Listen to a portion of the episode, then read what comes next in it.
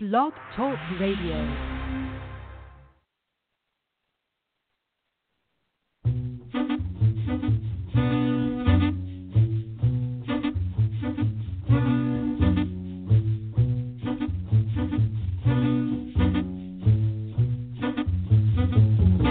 When you walk through the garden, you gotta watch your back. Well, I beg your pardon. Walk the straight and narrow track. If you walk with Jesus, He's gonna save your soul. You gotta keep the devil way down in the hole. He's got the fire and the fury at his command. Well, you don't have to worry if you hold on to Jesus' hand. We'll all be safe from Satan when the thunder rolls. We just gotta keep the devil way down in the hole.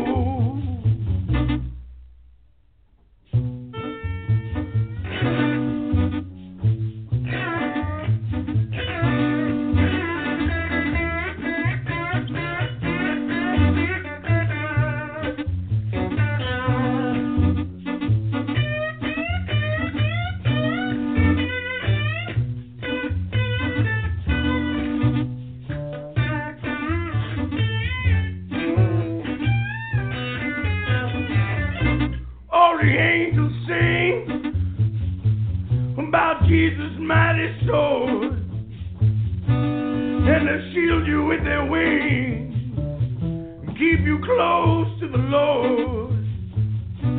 Don't pay heed to temptation, for His hands are so cold. You gotta help me keep the devil way down in the hole down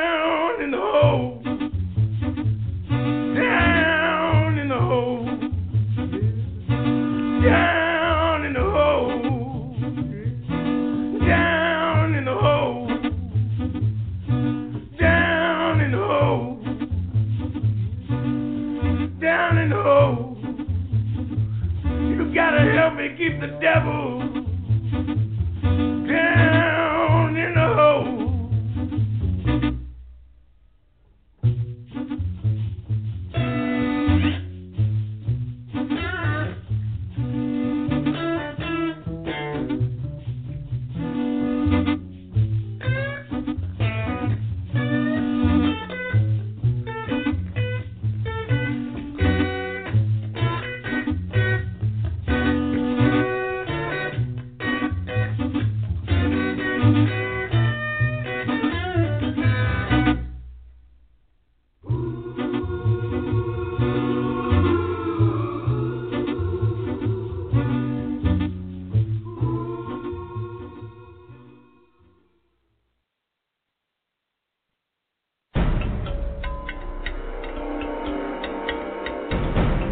I remember America.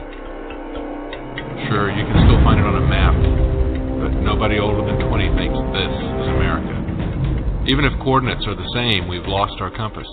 You don't have a direction without reference, the true north. For America, it was liberty. When we lost the love of liberty, our understanding of liberty, it was just a matter of time before the rest of it was lost. Some think it started when the auto companies were nationalized, or the police state to control the internet, or when certain companies couldn't fail because their relationship with politicians made them too big to fail, and the rest of us, without political influence, were too small to succeed. Sure, that all happened pretty quickly, over just a couple of years, but liberty had been gradually devolving for decades. Some of the more astute, like Ayn Rand, saw it about 50 years before others. She warned us, but people didn't believe it could happen here until it did. Laws had been used to loot productive individuals and businesses, but in the new millennium, under Bush, then Obama, graft, corruption, and crony capitalism were no longer hidden behind closed doors. The looters and their laws came out of hiding like rabid animals that were no longer afraid of humans. It was brought into the spotlight, and it was celebrated as enlightened economic policy. Ayn Rand asked the question Atlas Shrugged that the rest of us are asking 60 years later. Which failing financial institution will the administration pluck from the flames of crisis, and which will it let roast? Which market or investment technique will the regulators bless, and which, in a capricious change of rules, will it condemn or outlaw? As John Galt said in his radio address, You decided you had a right to your wages, but we had no right to our profits. You called it selfish and cruel that men should trade value for value. But you've now established an unselfish society where they trade extortion for extortion.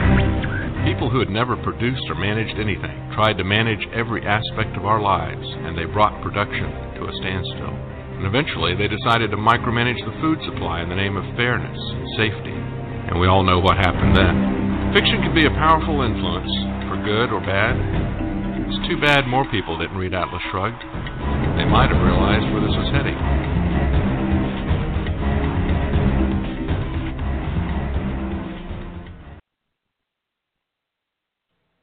Welcome. wow. Uh, yeah. Okay, here we are. Welcome to another thrilling episode of the Dr. C. Robert Jones Situation Report with me, your host, Dr. C. Robert Jones. John Galt. Atlas Shrugged. Many of us read those books, or read that book, while we were in high school, and some in college. And we remember what those books were all about and how how they affected us and what we thought about capitalism and free markets and and what we thought about our um, labor in terms of what is worth to us and what it is worth to an employer or if we were fortunate enough to start our own businesses. Atlas Shrugged didn't stay far from our minds in terms of, of course, it's a fictional novel, but what are we worth? And the next question is do we or should we live our lives for others? Should we live our lives in the service of others? Well, the Bible suggests that we should, but in real life, should we live our lives in servitude of others? You're listening to the Dr. C. Robert Jones Situation Report with me, your host, Dr. C. Robert Jones. And today's date is Monday, October 29th, 2018. United States of America, planet Earth, third planet from the sun. All right. Now, before we get into today's news and yesterday's news and the day before, where every single thing that happened was blamed on Donald Trump, and whether or not democracy is doomed. Is democracy doomed? Well, more than 242 years after the United States was founded. Think about this. Only 37% of Americans are satisfied with the current state of the country. To a recent Gallup poll, of the 61% that are unsatisfied, many believe the social, economic, and cultural issues plaguing the country will lead to its downfall. Yeah. Now, this belief begs the question how long can democracy last? You asked, because I have the answer, as usual. According to Scottish historian Alexander Fraser Tyler, it's a lot of names. Only about 200 years. So we're we're due. Now he went on to write, and I quote, a democracy cannot exist as a permanent form of government only exist until the voters discover that they can vote themselves largesse from the public treasury. That means, in translation, for you folks who didn't attend college or slept through most of it or partied through most of it or just plain dumb, when the people discover that they can raid the treasury, i.e., the federal coffers, and get free stuff like welfare and health care and all of that, living wage, if you will, $15 an hour, all that, when they discover that they can vote themselves from the public treasury, meaning voting for those who will help them get free stuff. He went on to write From that moment on, the majority always votes for the candidates promising the most benefits from the public treasury, with the result that a democracy always collapses over loose fi- fiscal policy, always followed by a dictatorship. The average age of the world's greatest civilizations has been 200 years. These nations have progressed through this sequence. And it goes as follows. From bondage to spiritual faith,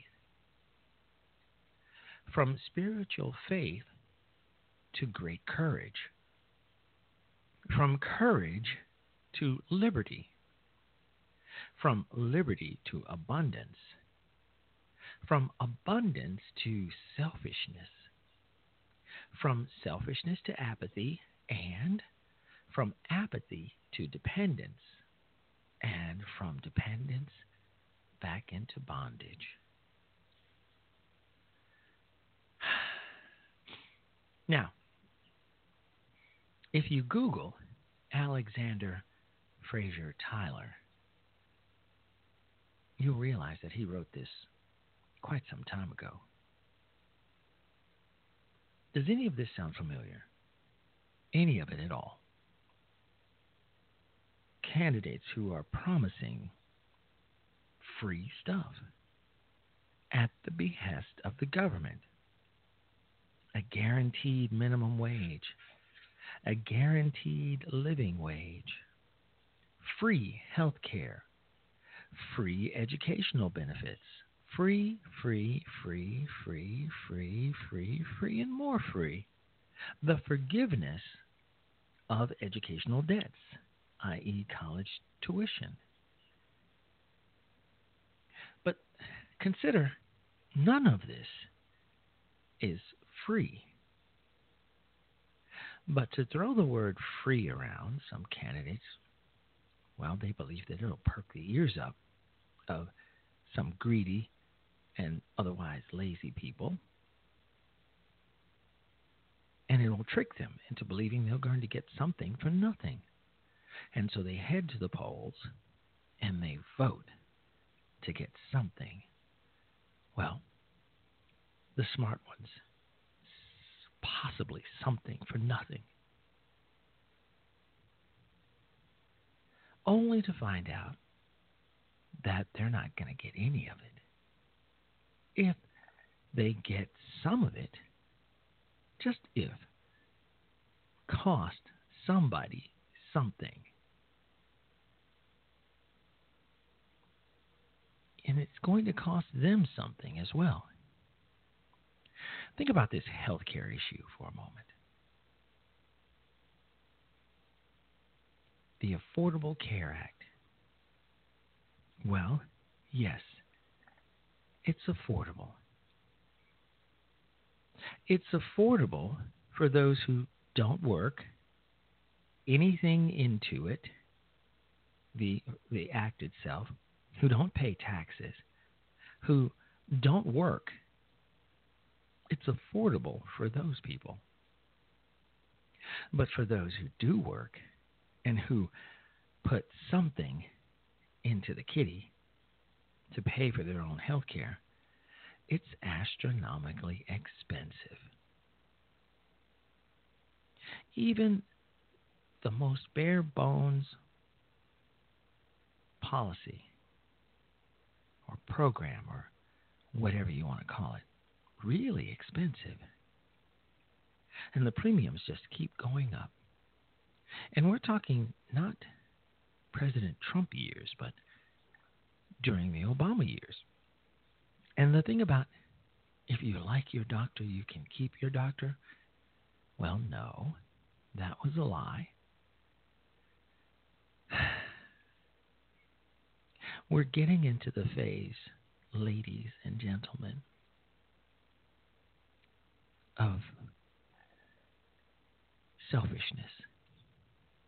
Remember, from courage, wait, let me start from the top. From bondage to spiritual faith. From spiritual faith to great courage. From courage to liberty. From liberty to abundance. From abundance to selfishness. From selfishness to apathy. From apathy to dependence. From dependence back into bondage. So, like Alexandria Ocasio Cortez, apparently, according to her, we're in the abundance stage. Because she's promising the moon and the stars and other shit like that. All from the federal government and those who pay taxes. And folks are listening. So they're into the selfish phase. What comes after selfishness? Apathy. And from apathy to dependence. Because there are a lot of Americans who are dependent right now on the government for their very survival, i.e., single mothers or mothers who didn't marry the father of their children for whatever reason or another, to elderly people who depend upon Medicaid and the fixed income of Social Security That's for them dependence. A single mother with five children by four different fathers is dependent upon that monthly government stipend. Yeah. Because if she doesn't get it, guess what? She's in trouble and the children are in trouble because she laid up with some bum and had a bunch of babies. Not a single one of the daddies was any damn good. And she just kept making bad choice after bad choice after bad choice. You, you, any one of you listening to the sound of my melodious voice, know someone like that. Thus put herself in the dependent stage.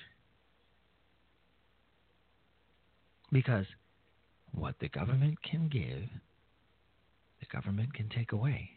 So perhaps there are those among us who are in both the dependent and in the bondage stage all together.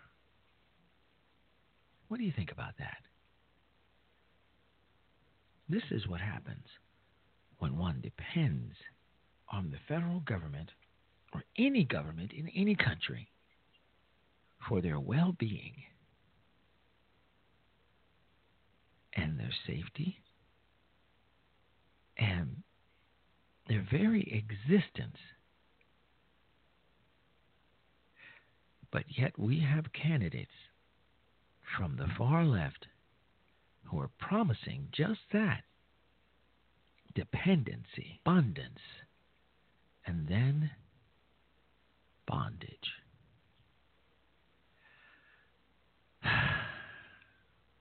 We're going to take a quick break and we'll be right back. You're listening to the Dr. C. Robert Jones Situation Report. The hand of the clock reached the dot of eight o'clock. Ladies and gentlemen, said a voice that came from the radio receiver. A man's clear, calm, implacable voice. The kind of voice that had not been heard on the airwaves for years.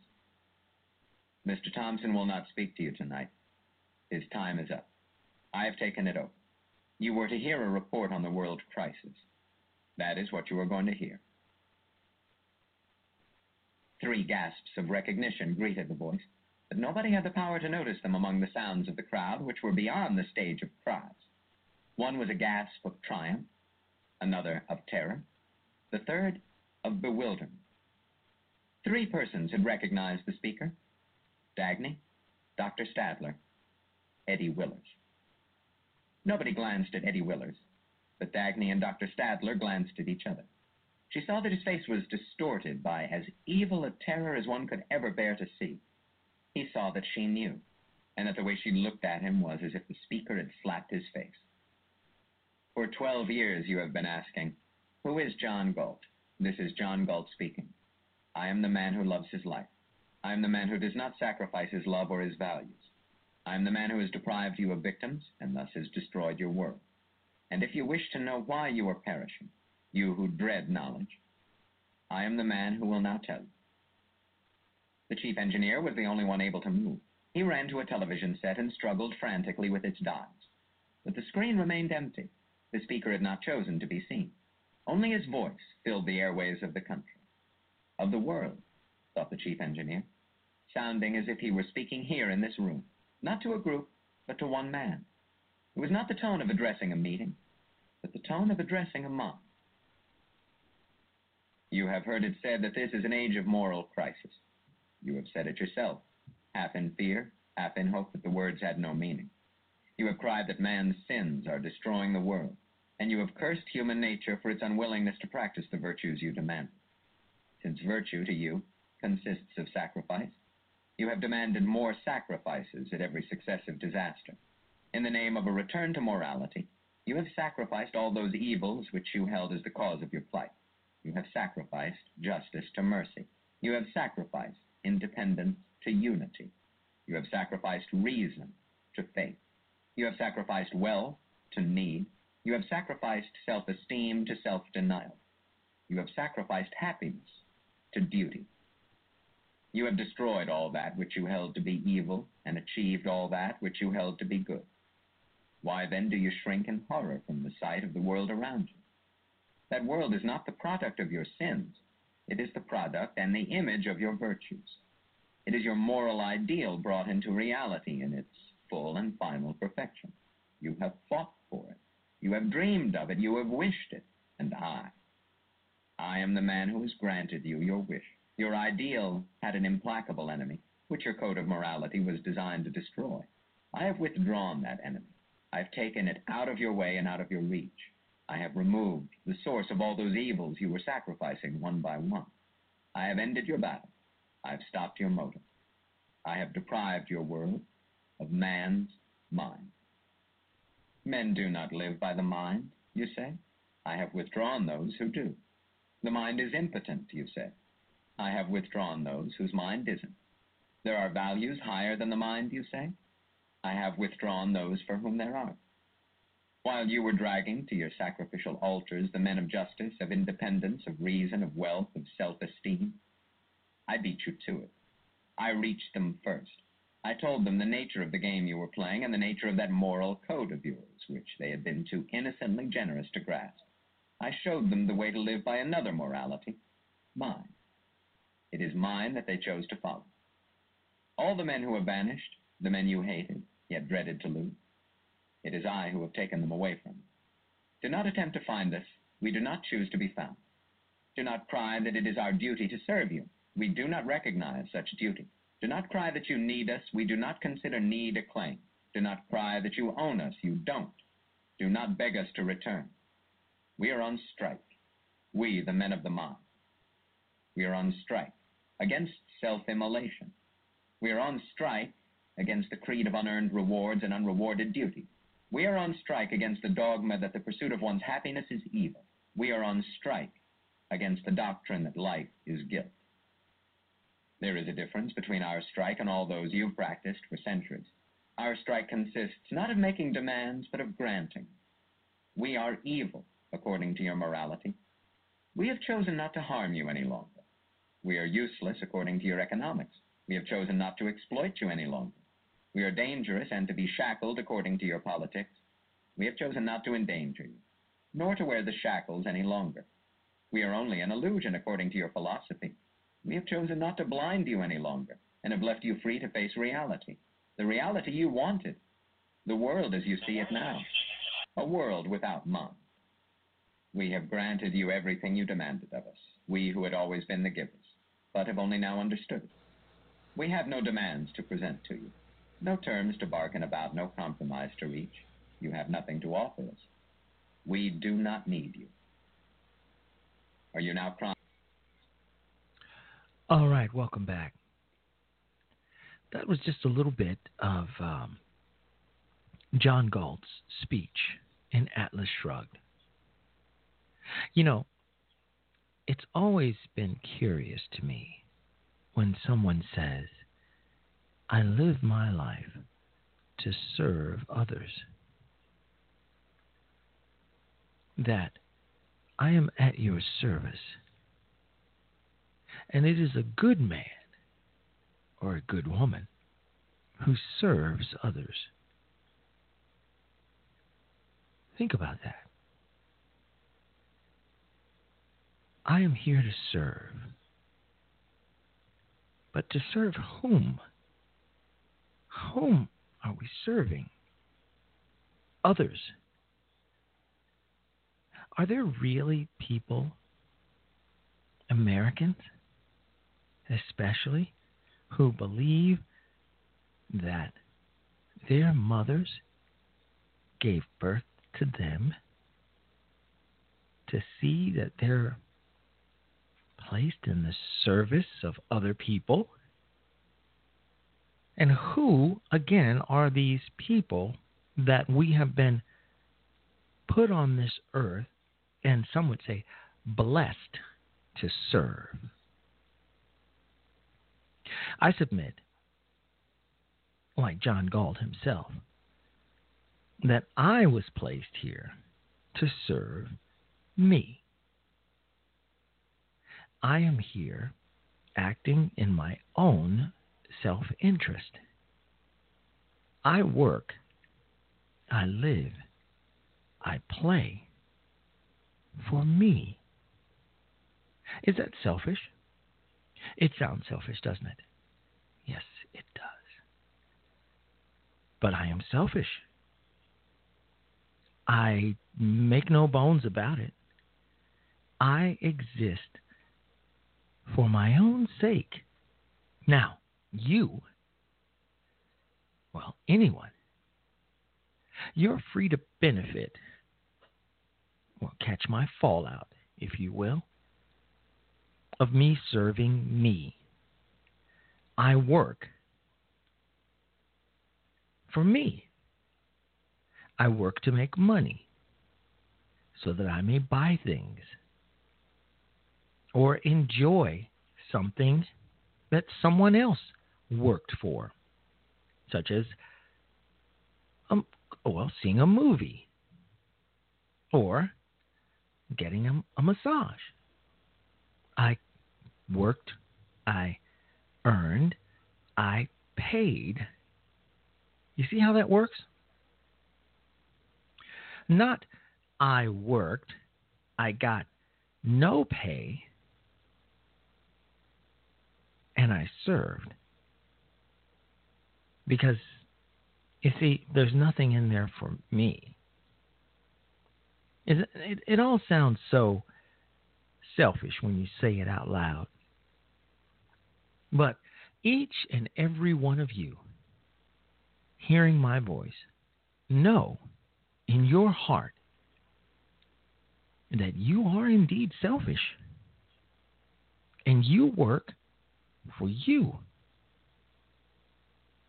Teachers teach. For the joy of teaching? I think not. They teach to earn a living. And if, as a byproduct of earning a living, doing what they do best, or doing what they enjoy doing, they somehow benefit mankind, well, all the better. Yes, this idea of serving other people and living to serve has never, ever, in the 56 years I've been on this planet, made any sense to me. Let's get back to the cycle of democracy. If this cycle of democracy only lasts 200 years, think about it. Is the United States running on borrowed time? Think about the Democrats because that's where the focus is because it's only Democrats and liberal politicians who are promising something for nothing. They're the ones who are telling you that government is the answer to all of your problems, or at least the most important ones. That vote for me and I'll set you free. Rap on, brother. Rap on. Remember that? Uh, Temptations. Anyway, so vote for me and I'll set you free. Vote for me and I'll see that you get free health care. Vote for me, and I will wash away those pesky college debts. Vote for me, and I'll see that you receive a living wage, a guaranteed income for life. Vote for me, so that I can serve you. This is what Democrat leaders tell you. This is what socialists tell you. The kind that are running right now. And even our own gubernatorial candidate, what's her name, here in Georgia, tells you that if you vote for her, she will give you stuff. That she will make a better Georgia. And that Georgia will be better off. But how is that possible? Georgia is on fire with Republican governments, governors, and with this president. How are they to make it better? When unemployment in Georgia is at the lowest it's ever been. Business is booming. Hotels are filled. Restaurants are filled to capacity. Everybody's doing well, even the lowest of the low. How are they to make it better? You see, here's the thing Democrats don't want things to be better. This low unemployment across the country, this lowest unemployment here in the state of Georgia, business booming, the economy thriving, all of that is bad news for Democrats because they need bad news. They need the economy to be bad. They need the economy to be in the doldrums. They need bad things to happen so that they can promise you good things. You see, now, Democrats, especially Stacey Abrams, she can't promise you better because we're doing damn good right now. None of these Democrats can promise you a better America when America is operating on all cylinders right now. You know, I talked to a friend of mine earlier uh, today, and you know, she said, "Well, I'm concerned about Trump's tone, and I'm concerned about what he says, and the things he says, and the things he tweets." And I said, "Listen, Toots, it's not about what he says." It's about what he does. Remember what your daddy taught you talk is cheap. Don't rely on what a, pers- a person says. Judge a person by what they do. And if Donald John Trump is to be judged based on what he's done, then he is most likely the greatest president we've had so far. Set aside your disdain for the man because he talks about grabbing a woman or, or spoke about grabbing a woman by the genitalia. Because we've all talked about that. You just haven't heard us out loud.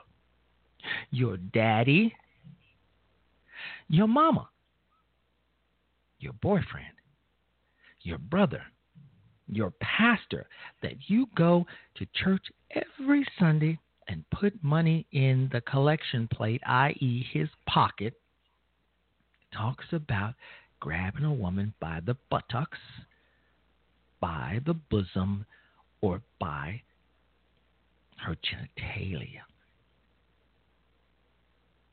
We do that. We're men. Trump just got caught saying it out loud for posterity. But remember, yo, daddy, little girl, and you know who I'm talking to, probably said I've done a lot worse than that. So don't judge the president by his misogynist behavior. Because that dude you're smiling and grinning at and thinking about right now, he's probably thinking about grabbing you by the you know what right now. Or worse, someone else. Judge a man by what he says Judge a man by what he does. And if you judge President Donald John Trump by his actions, then you will vote for him in 2020 if he decides to run, or and you will vote Republican in less than two weeks. Now, let's talk a little bit about the killings that went on in the synagogue. Now, this poor, unfortunate lunatic from the far right, and we know those in the far right, far, far, far, well, they don't like Jews, and they don't like blacks, and they don't like Hispanics, and they don't like anybody who's not white, and not Jewish, and not black, and not Hispanic, and not Asian, what have you. So he goes and shoots up a synagogue and kills quite a few good people. He stated that he's not a Republican.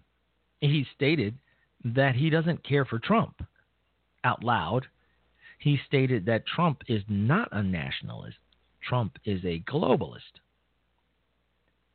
He's talked and continues to chatter on about his disdain for Republicans, for Trump, and for Jews.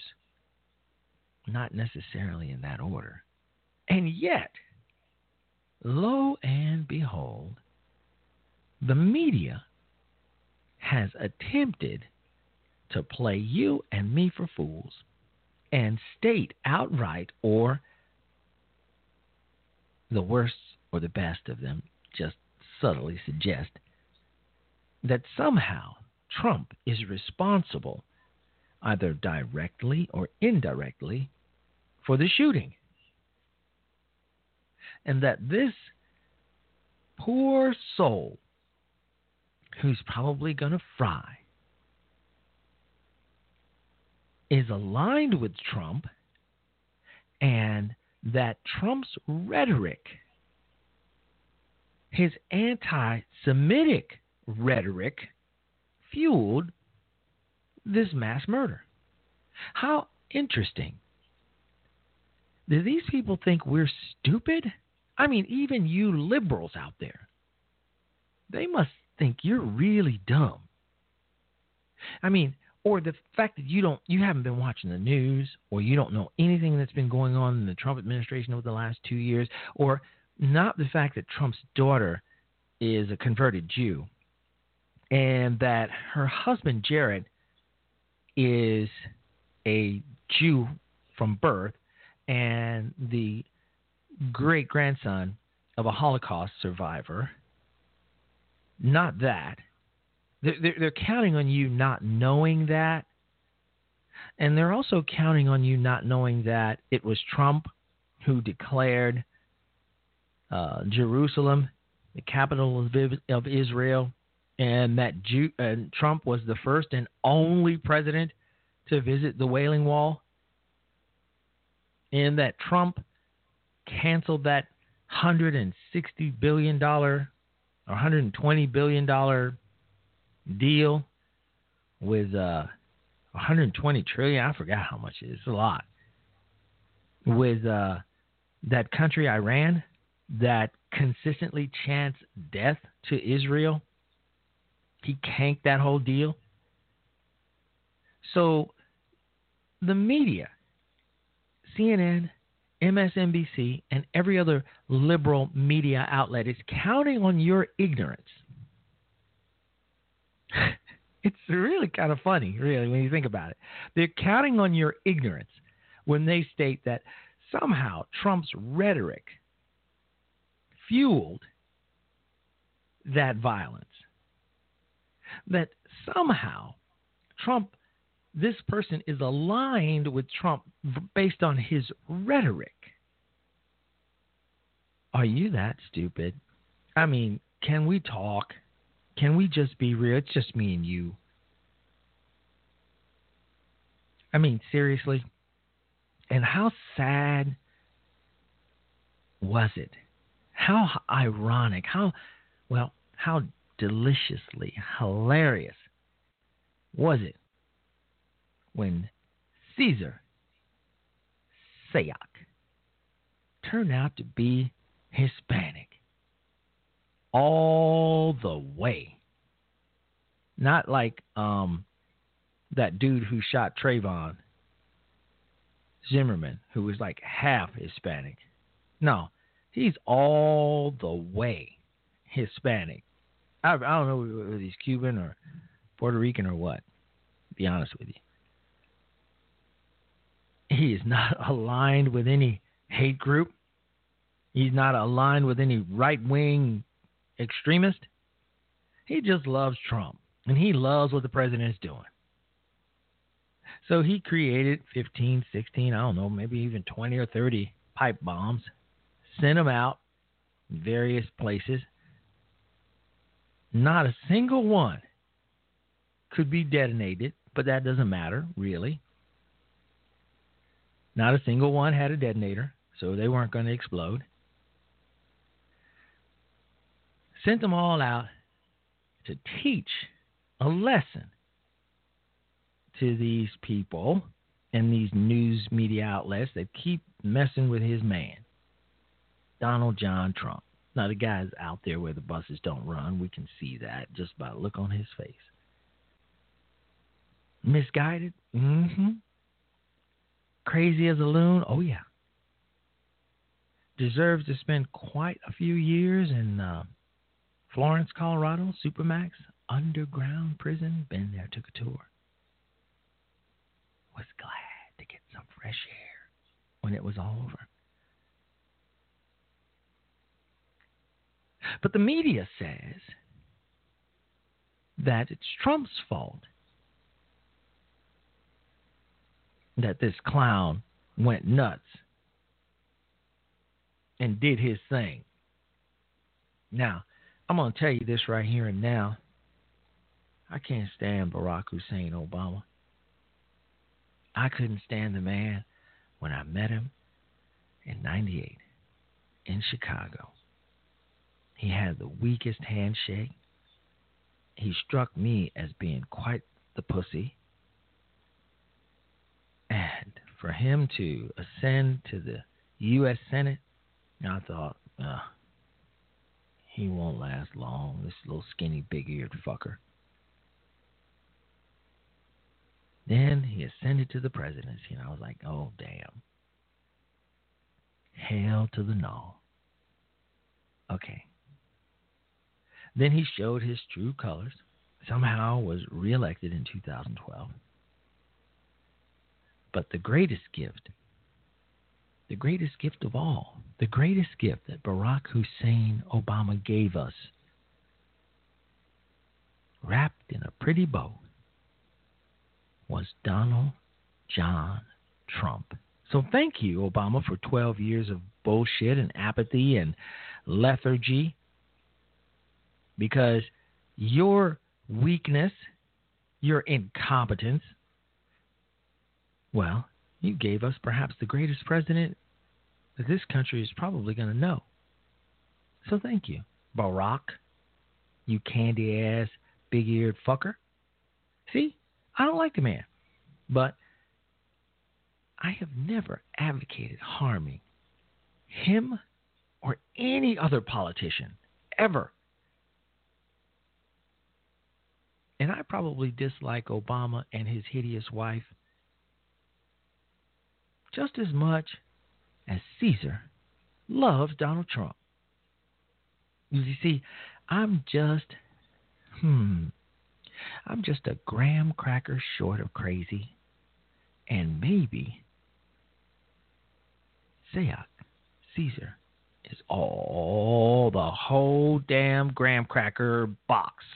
So don't blame Trump for Cesar Sayoc's craziness because there are crazy people walking around all over the place.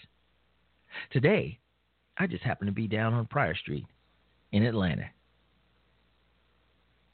Sirens wailing, police cars flying about. Well, apparently, number 15 was found at the post office downtown in downtown Atlanta right where I happen to be standing. With my hard hat on and my vest and a brand spanking new sledgehammer 16 pounder from Home Depot. Brand new. I hated to break break concrete with that that brand new that brand new sledgehammer because it's so pretty. And it just felt so good in my hands, I got to tell you. I got it right here in this room. I love my sledgehammer. But I'm not going to take it and hit some damn liberal in the head with it.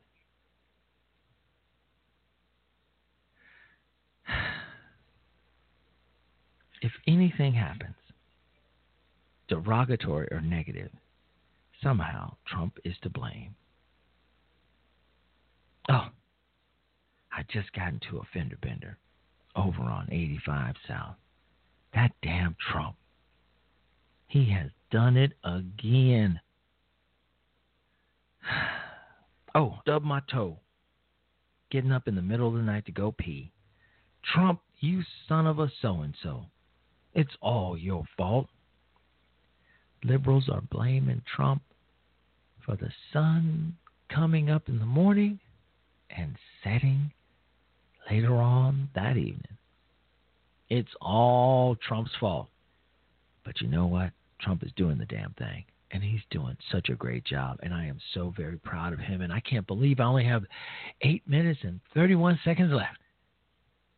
Because this has been so much fun. And all those damn callers, all, not, I don't mean to say damn, all my callers who have been waiting to get on, I am so sorry. But we're almost out of time. You folks in the chat room, thank you so much. You've been keeping me entertained while I've been having, while I've been talking. We're going to take one more short break. Then we're going to come back and we're going to close out the show. Is America racist? No, of course not. We'll be right back. People come to internet radio for any number of reasons. Among the reasons are perhaps they're tired of the pasteurized, homogenized news that they get from their TV. Or some may want their talk radio a little more raw. Well, that's what you get with Internet Talk Radio. Real people with real opinions that give you real conversation. It's not just daddy's talk radio. And it's for people who stay informed and a great way to share ideas and debate issues. Well, let's just say that Internet Talk Radio hosts don't sit in front of the makeup mirror before they go on the air. Internet Talk Radio is a fast-growing new media that allows folks to get around the dinosaur media. We Are America United is a network of patriotic radio hosts bringing you honest discussion and discourse that will keep you riveted all day. Check out radio.waaumedia.com.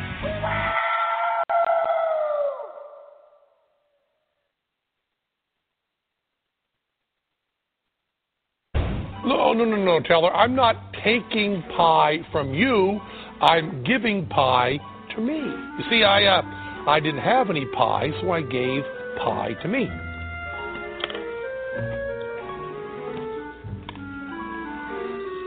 Now I don't have any pie, so I'm not taking pie from you.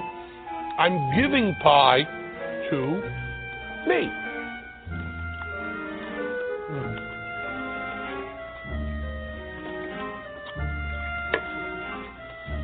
Hmm, I don't have any more pie, and you do. You don't understand, Teller. I'm not taking pie from you. I'm giving pie to me. Thanks for cutting that piece. Mm. Mm, mm. Now, neither one of us has any pie.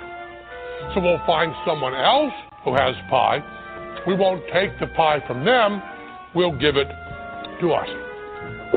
Now, where does Bill Gates live?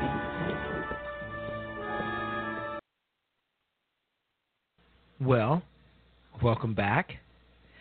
That is a very humorous and rudimentary lesson in wealth redistribution.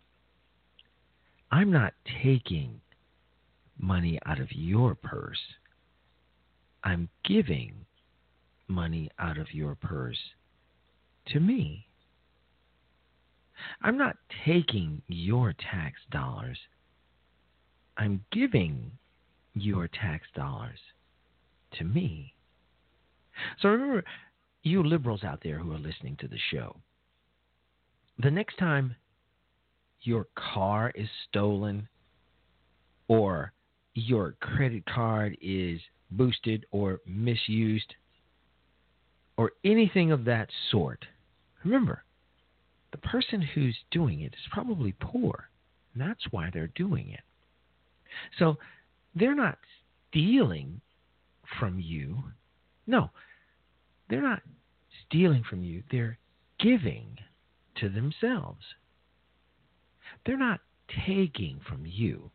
They're giving to themselves. And so, thus, they shouldn't be prosecuted, right? Because they didn't have the advantages you had. those poor people. So the next time you're held at knife point in Piedmont Park and your watch and wallet are demanded, and your purse, and that fine necklace, and that engagement or wedding ring, remember, this is a poor person who had it hard, who who didn't have all the educational pursuits and they just they just had it rough. Remember, they're not taking from you. They're giving to them. And be kind and don't call a cop. Well, you've been listening to the Dr. C. Robert Jones Situation Report with me, your host, Dr. C. Robert Jones, and I will look in on you tomorrow. I want to thank you for listening. There's so many things you could be doing, and you've taken you've taken the time to listen to my show, and I do so appreciate you for it. And we'll talk again tomorrow. We're going to have some fun because there's so much craziness going on. There's so much more to talk about, and I promise we'll take some callers tomorrow. All right. But if you don't want to call in, join us in our chat room and share your uh, share your opinions that way. Anyway, good night, folks. God bless you. And God bless the United States of America. And celebrate a brother home. I'm out.